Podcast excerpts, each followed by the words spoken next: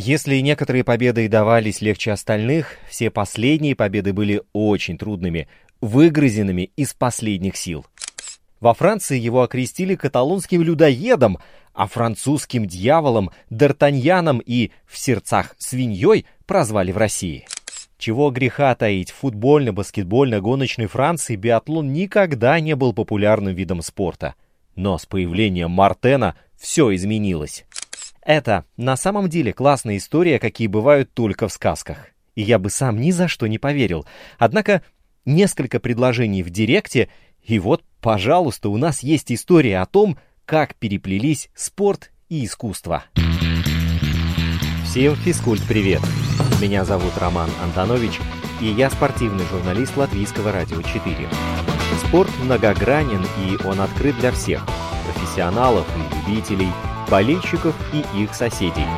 В подкасте «Спорт сегодня» мы будем говорить о спорте, узнавать о спорте и даже заниматься спортом. Слушайте, подписывайтесь и делитесь. Эти действия, кстати, тоже считаются спортивной активностью. Очередная неудача постигла мужскую сборную Франции в эстафете. Шестая позиция явно не то, чего от них ожидали – Конечно, французы не котировались как главные фавориты в мужской эстафете, и триумфа от них особо не ждали. Но с таким сбалансированным составом они были обязаны заезжать в тройку призеров. Ведь, по сути, прямых конкурентов у Франции в эстафетах и так всегда по пальцам одной руки посчитать. А на данном этапе это были, пожалуй, только шведы с норвежцами, поскольку немцы выступали не лучшим составом, а российских спортсменов по-прежнему лихорадит. Да, французам очень не хватает Мартена. Сегодня у нас будет в центре внимания не одна фигура, а две. Про Фургада вы и так все поняли, а вот второй герой подкаста — это самый невероятный сюрприз. И для нас, и для вас в том числе. Думаю, что такого сюжетного зигзага не ожидал никто. Я вас заинтриговал. Немного терпения, и во второй половине подкаста — вас ожидает переплетение спорта и искусства. Все, спойлер закинул, а теперь обо всем по порядку.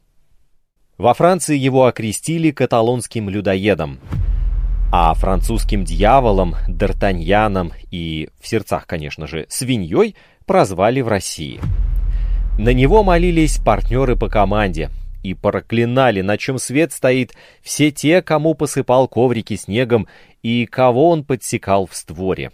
Это один и тот же человек, который влюблял, раздражал, будоражил, воодушевлял и наставлял. Смотришь сейчас Кубок мира, и даже в самой лыжне чувствуется едва уловимая осиротелость. Все бегут. Вот словенец Яков Фак и норвежские братья Бё. Швед Самюэльсон ястребом пролетает по лыжне. Австриец Эдер вон чистенько закрывает все мишени — а вон Александр Логинов навязывает борьбу Фабьену Клоду. А Клод такой бежит и думает, эх, вот бы бежал с нами Мартен. Я был бы не десятым, а одиннадцатым, а Логинов был бы двенадцатым. Но больше всего по Фрукаду скучают Йоханнес и Тарьей Бё, ведь без него и Пасьют, и эстафета уже утратили былую остроту. Ладно, это все мои журналистские домыслы, я не удержался, простите. Хотелось изобразить красивую картинку. Норвежцы после ухода Мартена, скорее всего, спокойно вздохнули. И давай собирать медали по финским Контиолахте да немецким Оберхофам. А по телевизору за ними в полглаза наблюдает Мартен Фуркат. Он и сам признался, что уже пришел к концу этого путешествия и удовлетворил страсть к соревнованию, внутреннее желание что-то доказать, которое его сильно продвигало в течение всей карьеры. К тому же в последние два сезона эта страсть была чуть менее выражена. Он даже сравнил соревнования по биатлону с бывшей. Между ними была глубокая и прочная связь, а потом она иссякла. Кстати, старший брат Мартена Симон на просьбу поделиться воспоминаниями, связанными с Мартеном, больше всего любит не те воспоминания, где все завязано на подиуме, а свой первый серьезный отбор. Он тогда удачно провел начало сезона и отобрался на юношеский чемпионат мира в Италии. Это был 2002 год. Далее цитата. «Помню день, когда, вернувшись в отель после тренировки, издалека заметил мальчика, похожего на Мартена. Но его не должно быть здесь. Через несколько мгновений я увидел и остальную семью, родителей и брата Бриса. Они решили сделать мне сюрприз и приехали из Пиренеев, чтобы болеть за меня. Значит, тот мальчик и был Мартен, одетый в новую форму спортивного клуба Пиренеев. Это был прекрасный момент, но я боялся, что их присутствие скажется на моих результатах. На следующий день я бежал спринт и, к своему удивлению, стал вице-чемпионом мира. Думаю, это вдохновило Мартена. Возможно, тогда он понял, что можно добиться успеха в биатлоне, даже если ты родом из Пиренеев. Несколькими днями ранее по пути в Аль-Риданну я видел победы Рафаэля Пуаре или в Грете в Антерсельве. Это вызвало во мне мечты тоже стать чемпионом. Не хочу сказать, что оказал влияние на достижение Мартена, но, возможно, я привил ему больше желания заниматься спортом высокого уровня. Конец цитаты. За все это Симону, конечно же, большое спасибо. Еще не так давно, когда старты не показывали на телеканале «Лекип», биатлон не особо брал за душу, а на улицах французских городов в ответ на фото лыжников с винтовкой французы лишь пожимали плечами, великого в лицо не знали. Но победа эксцентричного лидера, в том числе в смешанной эстафете Олимпийских игр 2018 года, привели к тому, что биатлон полюбило рекордное число зрителей.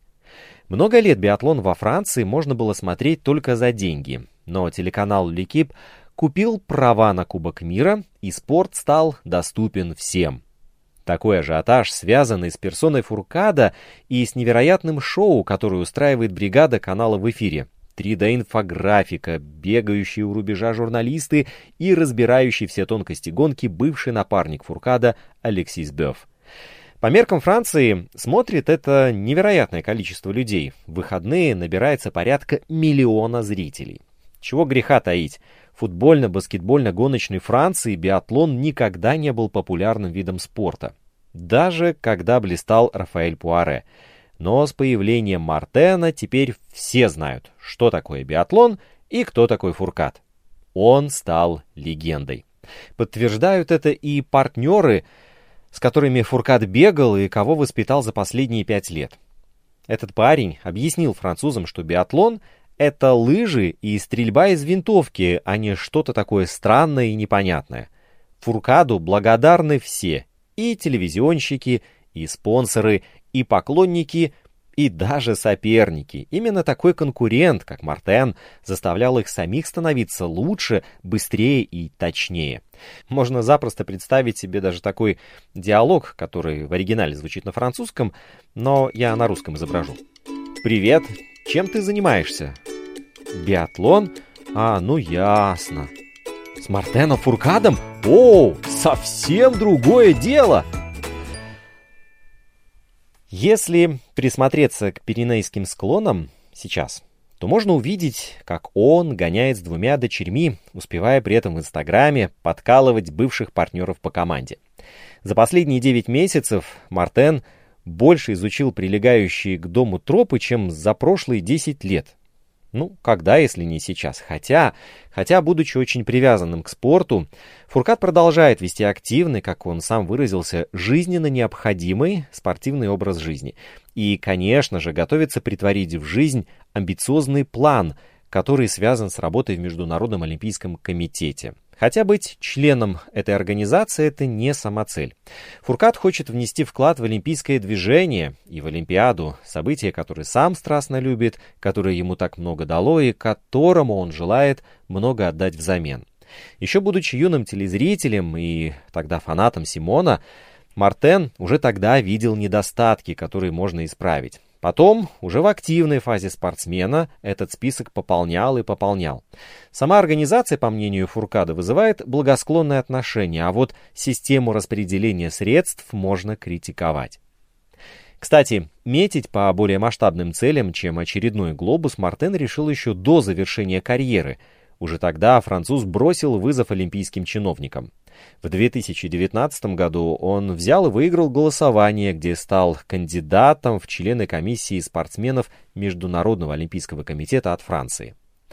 А еще Мартен организует летний фестиваль имени себя Мартен Фуркат Nordic Festival вместе с Алексисом Бёфом. Первый в его жизни турнир, где он голова и ноги фестиваля. Под контролем у француза менеджмент, приглашение звезд, согласование маршрута. Турнир стал успешен в родном Анси в 2019 году, где участвовала вся биатлонная элита. Повысить узнаваемость фестиваля «Фуркат» хотел и в 2020 но из-за локдауна соревнования сорвались. Хотя куда уж популярнее, ведь все, к чему прикоснется «Фуркат», сразу обретает известность. Поднять биатлон до уровня национального спорта во Франции – цель, которая стимулировала Мартена Фуркада выиграть 5 золотых медалей на Олимпийских играх, 13 на чемпионатах мира и 83 раза вскочить на пьедестал. Великий спортсмен и великий человек. А что великие люди рано или поздно делают? Правильно, пишут. И Мартен написал. Называется книга «Последний круг». Кстати, это уже второе издание. Первое называется «Моя мечта о золоте и снеге». Так вот, в последнем круге Фуркат описал заключительный сезон в своей карьере. Над текстом с ним работал бывший журналист Дофин Либер Жан Исартель. Многотысячные тиражи разлетелись, как горячие пирожки на ярмарке. В течение всей карьеры я никогда не побеждал легко. Если некоторые победы и давались легче остальных, все последние победы были очень трудными. Выгрызенными из последних сил. В этом сезоне у меня не было даже крохотного отрыва. Последние круги гонки были интенсивными во всех смыслах. Я толкал себя за пределы возможностей в плане концентрации и усилий. Об этом говорит моя процентовка стрельбы, лучшая за всю карьеру – только предельная концентрация в каждый момент, постоянные требования к себе позволили достичь уровня, который компенсировал тот факт, что у меня больше не было преимущества в лыжном ходе. Позволили вновь побеждать. Я это сделал, чем очень горжусь, но усилие было огромным. Я должен был оставаться внимательным к каждой детали. Принять, что не могу больше выигрывать за счет лыжного хода и сражаться тем оружием, которое у меня было. Я сомневался, боролся. Исход битвы шел на миллиметры, вплоть до двух маленьких очков, которые отделили меня от Йоханнеса Бё в последней гонке. Это фрагмент из книги, которая проиллюстрирована интересными, уникальными, удивительными работами кисти Оксаны Пинчук. Это на самом деле классная история, какие бывают только в сказках я бы сам ни за что не поверил. Однако нашел Оксану в Инстаграме, написал ей в директ с просьбой найти время и заглянуть к нам на огонек. А она согласилась. И вот, пожалуйста, обещанный сюрприз. Спорт, искусство и общение. Вы слушаете подкаст «Спорт сегодня». Наш инстаграм at lr4sport открыт для обратной связи круглосуточно. Как я и обещал в начале нашего подкаста, в начале нашей программы, э, вот этот сюрприз сейчас самым, что ни на есть живым и невероятным образом случится вот, вот прямо сейчас. Оксана Пинчук, так зовут э, нашу сегодняшнюю гостью, э, героя подкаста «Спорт сегодня». Оксана у нее очень интересная судьба и очень интересный вообще вот поворот, сюжетный зигзаг. Я думаю, что вот она сама об этом лучше всего расскажет. Начнем по порядку. Оксана, во-первых, здравствуй. Здравствуй. Как так получилось, что Мартен Фуркат стал одним из главных героев твоих работ? Ну, для начала стоит сказать, что скорее я стала героиней его книги, а, потому что изначально он планировал делать книгу, ну, просто как свою историю. А потом э, внезапно у него появилась идея пригласить иллюстратора, добавить туда красочные картинки. Так и получилось, в принципе. Угу. Но смотри, иллюстраторов-то в мире э, пруд пруди. Очень много угу. людей, которые умеют рисовать и хорошо умеют рисовать. Да. Как ты оказалась э, в поле его зрения? Ну, я думаю, что это просто очень удачное стечение обстоятельств. Я э, в то время, когда он выступал, э, была очень вдохновлена и э, не упустила возможность запостить э, в несколько соцсетей свои работы, отметить его. И очень удачно совпало, э, что он э, увидел это. То есть я вообще на это не рассчитывала, я думала просто, ну, посмотрят фанаты его, там, хорошо, если скажут какие-то приятные слова, но чтобы он э, это увидел, чтобы он на, на это отреагировал, ну, для меня это было, ну, вообще не в планах. Я даже не рассчитывала на то, что знаменитость такого масштаба там как-то откликнется на очередную, очередной пост фаната. Но смотри, это все равно не начало истории, ведь начало было там, где ты э, стал рисовать. Вообще, вообще рисовать в жизни? Да, потому что если бы ты не умела рисовать, то не нарисовала да, бы Мартена, логично. да? Вот, вот, вот давай, может, с этого момента Давайте. начнем. Ну, рисовать я начала с самого детства. В принципе, ко мне отлично подходит фраза как бы родилась с карандашом в руке, да, как говорят иногда про людей, которые всю жизнь занимаются одной профессией а, и достигают определенного успеха в ней. А, ну, в принципе, про меня можно тоже так сказать. Я а, вообще рисую с детства.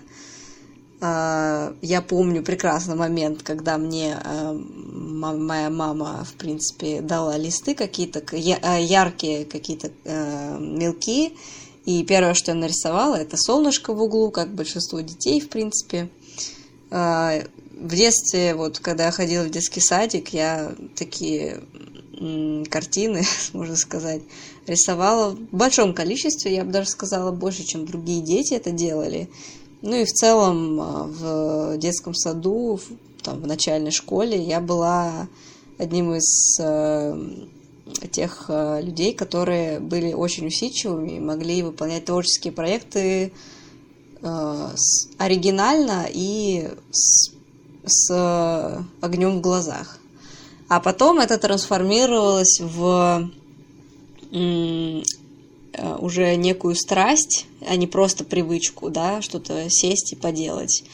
И я начала учиться, то есть осознанно. Я поняла, что, как бы, ну, наверное, мне стоит что-то по почитать, что-то посмотреть, а, чтобы моя любовь к этому делу обрела какую-то, ну, какую-то форму, да, которая которую можно уже в дальнейшем как-то уже улучшать. И я начала больше рисовать с точки зрения самоанализа. Я начала смотреть на свои работы с критической точки зрения, что я могу улучшить, что у меня не так. И вот с 11 лет я начала рисовать примечательно, а, более сложные какие-то вещи, например, людей. Вот. И с тех пор а, и это, наверное, будет продолжаться всегда, я рисую тех людей, которые меня вдохновляют. Это тоже особенность моего творчества, которая тянется, ну, ну, можно сказать, с детства. Вот так. И Мартин Фуркат стал тем самым человеком, который тебя вдохновил? Или же кто-то был еще... Именно да, так, да. да. Угу. А, твой стиль а, работы, акварель, я так понимаю, или что-то еще есть? А, на самом деле я рисую в очень многих стилях, но тот стиль, который стал использоваться для книги, он как бы смешанный. Там есть а, работы для графики, о, не работы для графики, а графич, графические работы, а, акварельные работы и работы со смешанной техникой. Ну, например, а, есть несколько работ, в которых присутствует и акварель, и графика. Это как бы те работы, над которыми я сомневалась, сделать их или нет, но Мартену по итогу они больше всего понравились. Так что там несколько стилей есть. Да, да, да. Хорошо. А вот э, чтобы у наших слушателей была возможность знакомиться с твоими работами, обязательно в аннотации к подкасту будет ссылка на твой Инстаграм. Тот момент, когда э, связался э, Мартен Фуркат. Как вот это произошло? Ну, я думаю, это очень интересно всем, потому что, ну, не, ну, такие вещи действительно, мне кажется, редко происходят, и не верится, что это вообще происходит с тобой. Вот как это у тебя было? Ну, у меня это произошло из разряда фантастики, потому что а, я где-то до основного события, в принципе, от него получала. То есть А реакцию в соцсетях он, ну, из минимального, как бы он лайкал мои работы, из максимального для меня на тот момент времени это его э, смайлики в комментариях.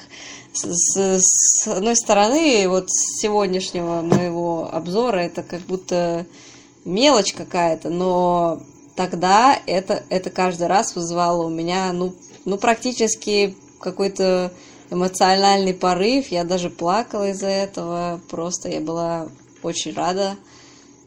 А после этих а, вещей а, в один момент, а, по-моему, это была середина марта, он мне написал в Инстаграме, вот просто сообщением, ну, как в Директ, ну, как бы как э, какой-нибудь очередной подписчик, да, просто написал мне в директ, не церемонился, ничего. Типа, здрасте, там, э, в общем-то, работаю над книгой, э, интересно было бы поучаствовать. То есть все очень просто и очень так ненавязчиво. То есть он просто спросил, э, он никак не рекламировал проект, он никак не привлекал сторонних людей для этого, просто сам со своей официальной странички с галочкой написал. А, ну и моя реакция, я об этом и на трансляции в Инстаграме, вот мы с ним делали, сказала, э, что моя первая реакция, это я написала капсом в директ, о май гад.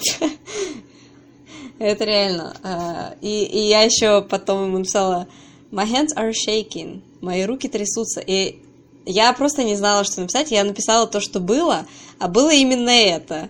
То есть мои руки, они находились в состоянии, я даже не знаю, хаоса. Вот по-другому не скажешь. У меня сердцебиение было настолько частое, что, в принципе, по клавишам я попадала очень редко. Так что это было очень очень странно, и я не могу описать это ощущение полного шока. То есть, ну, я не знаю, представьте себе ситуацию, да, то есть вы являетесь фанатом знаменитости, но не просто фанатом, да, около фанатом или что-то такое, а именно человеком, который читает все, что говорит э, ваш как бы кумир, все, что он делает, э, ну, не до фанатизма, да, а как бы именно с точки зрения человеческого такого привязанности, обожания. А, и вот в один момент этот человек вам пишет. Ну, то есть, я не знаю, как это описать. Это просто невозможно. Но это как какая-то параллельная реальность. Но, а было да. такое желание, а было такое желание э, сказать, Мартен, чем докажешь, что ты Мартен? А, ну, не было, как бы, я сразу поняла, что это он, ну, по аккаунту, то есть, ну, меня не обманешь. Я в этих вещах разбираюсь неплохо, поэтому я сначала убедилась, потом уже поняла, что, в принципе, никакой другой мне человек, кроме него, такие подробности того, чем он, ну, с чем он пришел, да, не может, как бы, объяснить, поэтому для меня сразу все было понятно. И вы начали э, вот свое сотрудничество. А, кто предлагал идеи? Как у вас это все развивалось? Ну, у нас был э, такой уникальный юнит, я бы сказала, потому что с одной стороны какие-то идеи предлагаются, и с другой. То есть э, мы такой симбиоз получался очень классный. То есть в принципе, причина, по которой эти работы вот э, так людей э, вводят в состояние восторга, это, в принципе, результат э, этого союза всяких мыслей, идей, э, потому что, ну, в принципе, на меня была возложена такая основная ответственность, то есть я, по сути, являлась человеком, который делает вообще все, присылает, и уже там что-то корректируем но э, иногда, иногда Мартен э, сам говорил, э, ну, типа, мне нравится твоя идея, а еще вот это было бы неплохо сделать. И таким образом получался рисунок. Одно дело, когда ты рисовала, черпая свое вдохновение, mm-hmm. когда ты рисовала до знакомства с Мартеном, а потом, когда ты стала работать над проектом. Есть разница между вот этими двумя состояниями? Ну, разница колоссальная. Сложность работы заключается в том, что а, ты не рисуешь э, по желанию, да, а тебе нужно сделать какую-то работу в определенный срок. Но в, в случае с Мартеном, да, были большие сложности, потому что когда, когда ты теряешь вдохновение или уверенность в своем, а, в своем скилле, очень сложно найти потом обратное желание вообще что-то делать, и приходилось бороться с этими состояниями несколько раз в месяц, ну, в пару месяцев в данном случае. Но в целом, почему как бы работы получились такими, какими они получились, потому что сама история Мартена, она мне во всех аспектах, ну, звенит, скажем так, в голове. Я когда рисую, я эти все моменты прекрасно помню. Так что было чуть легче, чем можно себе представить, когда нет желания. Вот так. А какая у тебя производительность труда была? Сколько ты рисовала и какой объем работы а, выполнила? Ну, вообще, а, каждый рисунок это примерно ну, ну, 8 плюс-минус часов работы. А, в принципе, я для себя выработала такой режим, что вот один день я рисую на листе бумаги, а, да, там, ну, не знаю, 3-4 часа, в принципе, это недолго. Акварель, она такая быстренькая, тут особо, ну, иногда получалось и быстрее гораздо. А, а второй день я трачу на рендеринг, э, ну, это примерно по времени столько же, то есть, допустим, на рисунок уходил, ну, 4 часа, предположим, на рендеринг еще столько же. А, что такое рендеринг? Это обработка изображений на компьютере, то есть я сканирую и э, много деталей различные, логотипы, там какие-то неточности, неровности, там цветовая гамма, это все регулируется как бы в, в фотошопе. Ну, э, Касательно производительности, ну, поскольку это очень сложно совмещать было с, еще и с учебой э, на дистанционке, э, приходилось, э, ну, задерживать несколько процесс, э, но поскольку я укладывалась э, гораздо быстрее, чем предполагалось, то проблем с этим не было. Но вообще сложновато было. Угу. А сколько, как долго длился ваш э, проект, ваше сотрудничество? Ну, получается, последнюю работу я э, отправила где-то 5 августа, если я не ошибаюсь, 2020 года. А, а началась моя работа где-то в начале мая. Вот. Поэтому, ну, где-то ну, три месяца с лишним. Примерно три да. месяца, да, там плюс-минус, там пару недель, где-то так. А, ну и потом, когда а, все была поставлена точка, а, вот, наверное, ощущение какой-то, не знаю, опустошенности было, что вот все закончилось, и теперь какие-то да, новые цели было. надо ставить. Мне хотелось да? делать еще, еще, еще. Мне просто хотелось общаться.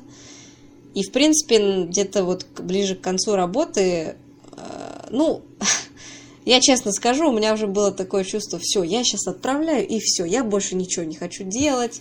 Но это очень тяжело было, очень изматывающе. Мне еще там э, приходилось переделать очень много работы. Я прошла через целый период, чтобы вообще заставить себя продолжать. Поэтому ближе к концу я уже все это отпустила, думаю, ладно, все, хватит с меня. Главное, что сделала. А вот после После наступило сложно, сложно, сложный период наступил. А, было такое чувство, что вот, ну, закончила я, а дальше-то что? Вот мне же сейчас нечего делать. А, я с себя этот груз ответственности свалила, и без него ощущается, ну, как будто я ничем не занимаюсь. И это, ну, было очень некомфортно.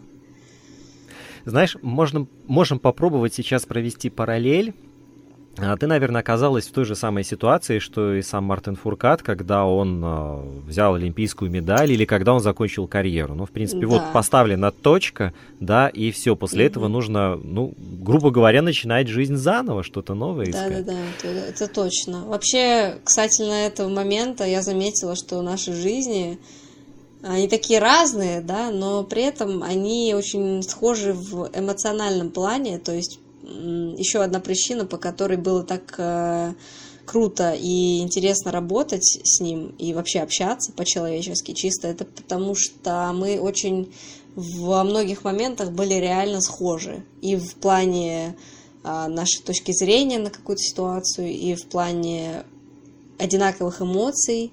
То есть было много раз, когда я рисовала какой-то момент тяжелый, допустим, и э, постаралась это сделать в рисунке, и Мартен э, удивлялся иногда, как получается так точно передать, как все было. Ну, естественно, он говорил со своей, да, э, субъективной точки зрения. И меня это удивляло, потому что я тогда поняла, что наши вот э, ощущения вот вообще от событий различных, они очень схожи.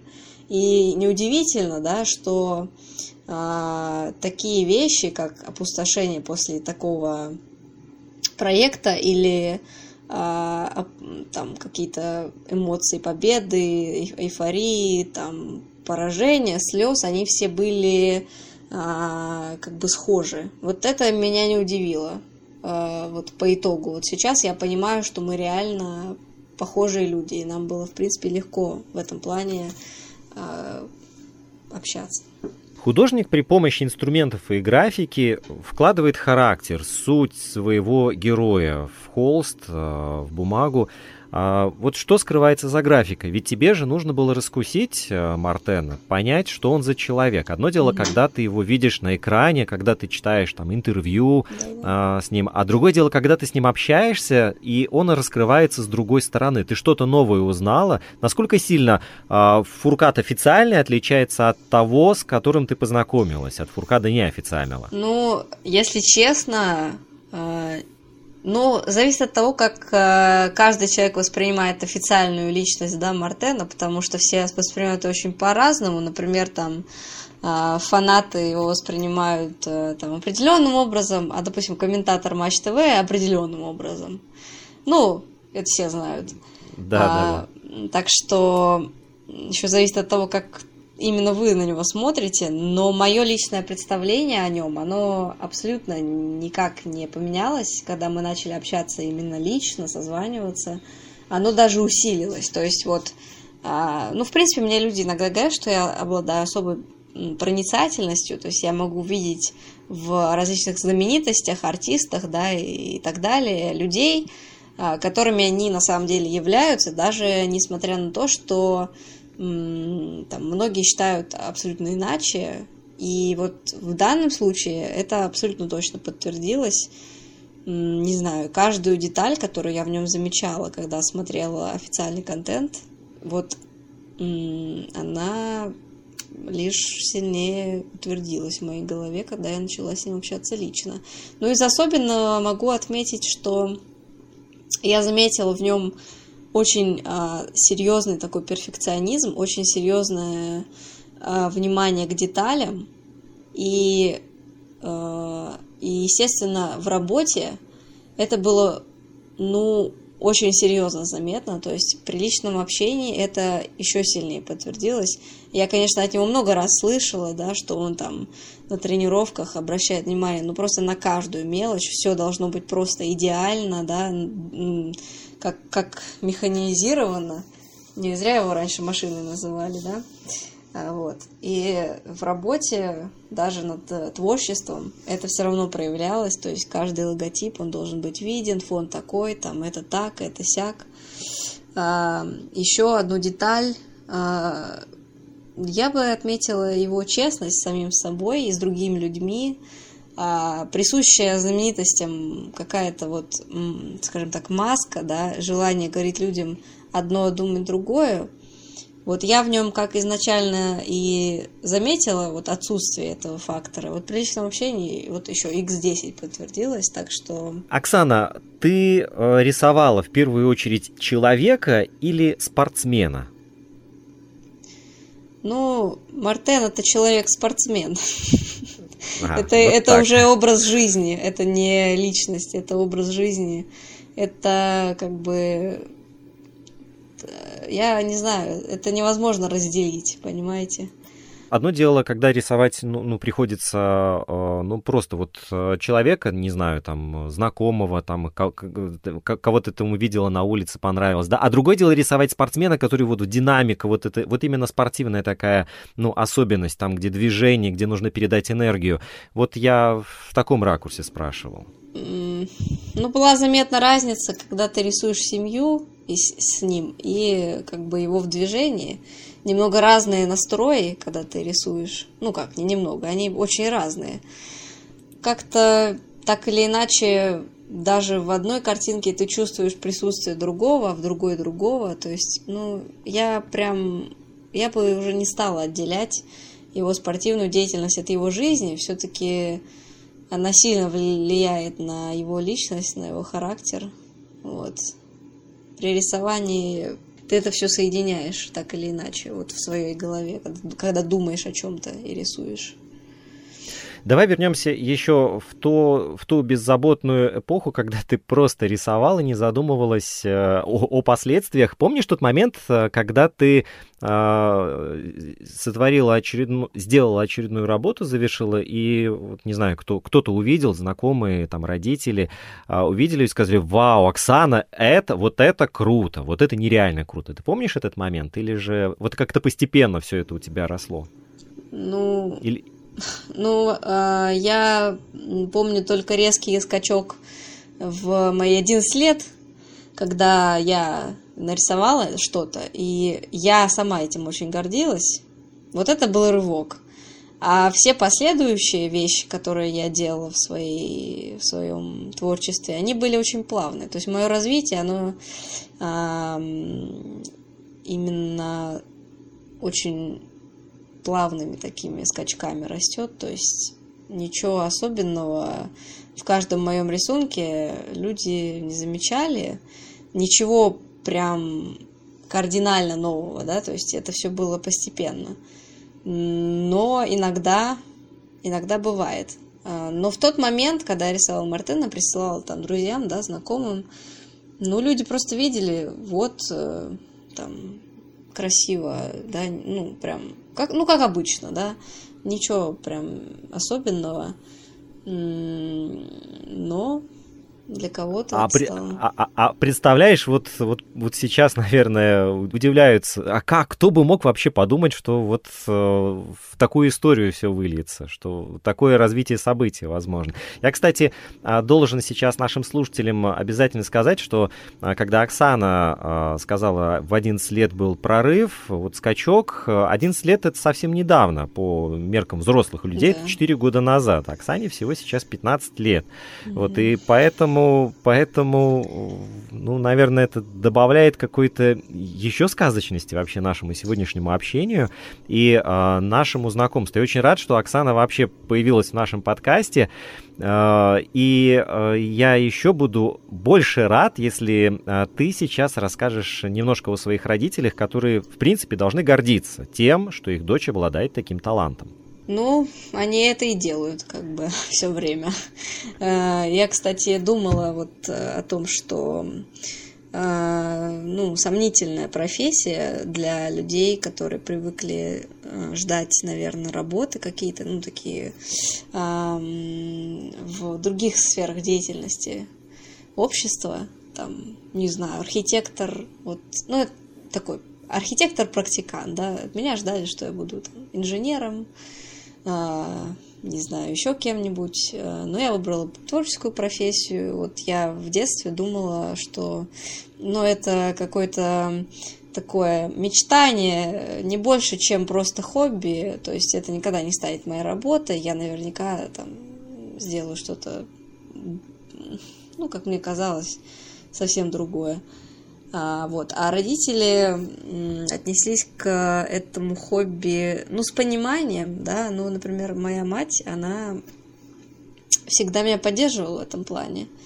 А, э, и, в принципе, сейчас, после данного проекта, вообще э, все, всем родственники, там, самые близкие люди, а, они абсолютно уверены в том, что я сделала правильный выбор – И когда я поделилась э, историей, вот якобы вот, э, да, мне написал там Мартен, э, в принципе, ну, мои родители были очень рады за меня, короче.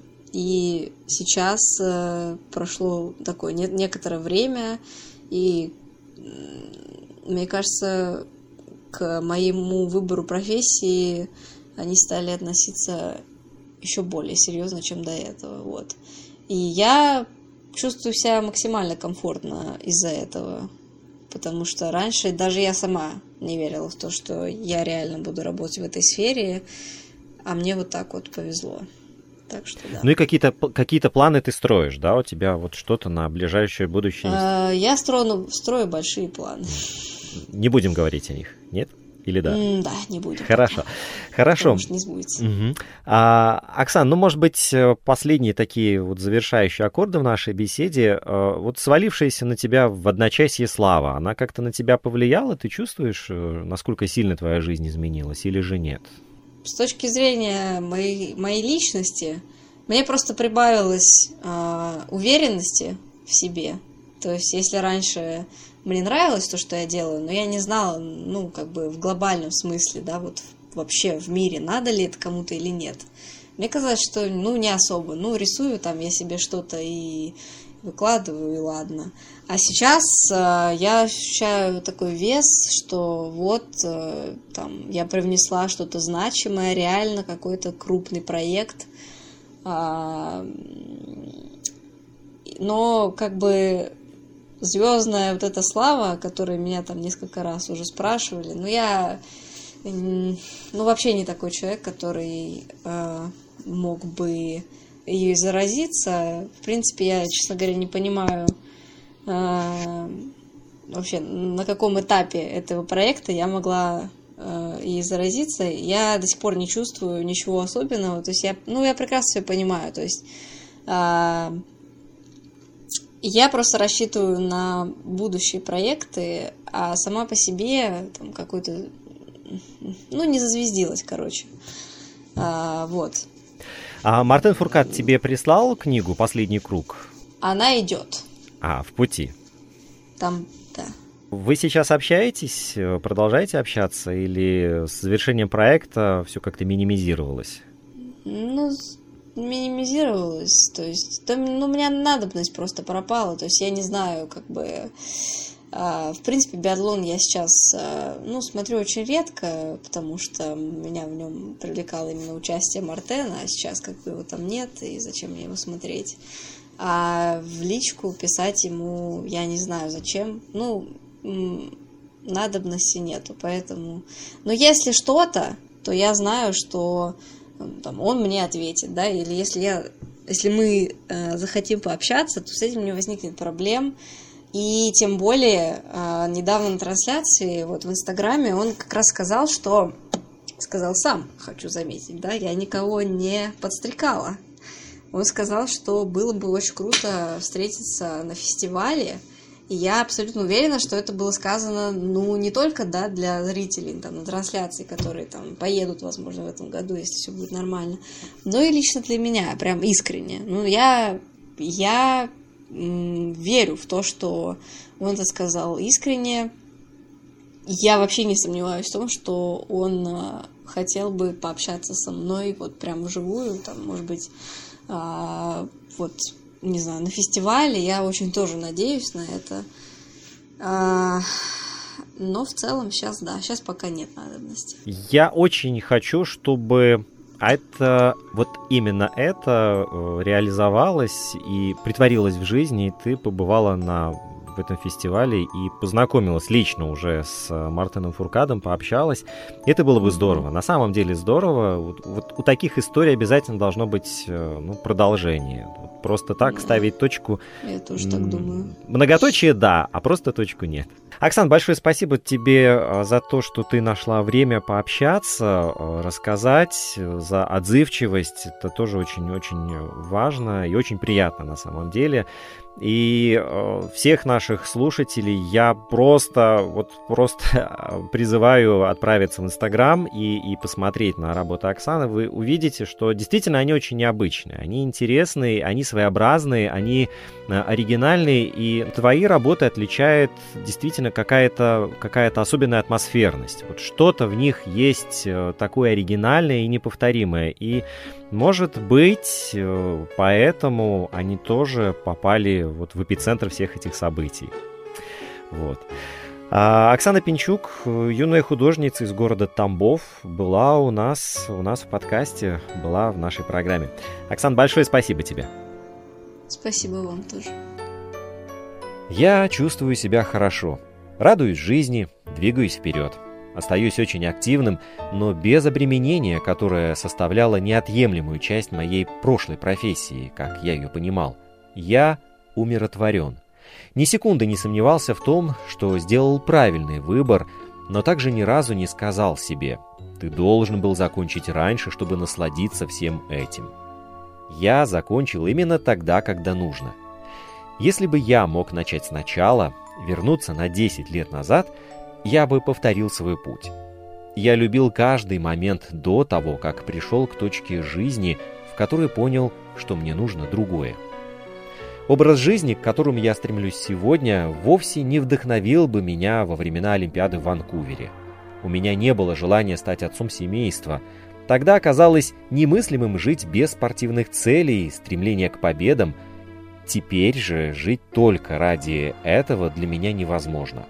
На каждом этапе я сделал все, что мог. Я там был, и я был счастлив. Я был на своем месте тогда, так же, как и сейчас. Мартен Фуркат. Последний круг, проиллюстрированный работами Оксаны Пинчук, с которой мы сегодня пообщались. Друзья, как вы знаете, Латвийское радио 4 активно осваивает подкастинг, современный, весьма удобный и без лукавства классный карманный способ слушать контент. Так вот, смелые теории, шокирующие открытия и необычные явления. В подкасте Людмилы Вавинской «Природа вещей» рассказывает обо всем, что выходит за рамки привычной повестки дня. Вот вы когда-нибудь ловили себя на том, что долго наблюдаете за бабочкой – чему человек научился от акул, лягушек, тараканов и других представителей животного мира. Или как крестовые войны изменили судьбу балтийских народов. Какой была судьба самого Тевтонского ордена? Это только две из многих тем, которые вы можете слушать там, где вам удобнее. В подкастах Google, Apple, Spotify, CastBox и Яндекс.Музыка. И, конечно же, «Спорт сегодня» слушайте и, если понравилось, смело делитесь в соцсетях. Инстаграм подкаста «Спорт сегодня» at lr4sport. Домашняя страница радиоканала lr4.lv, страница в Фейсбуке «Латвийское радио 4». Слушайте, подписывайтесь и делитесь. Мы с вами скоро встретимся вновь.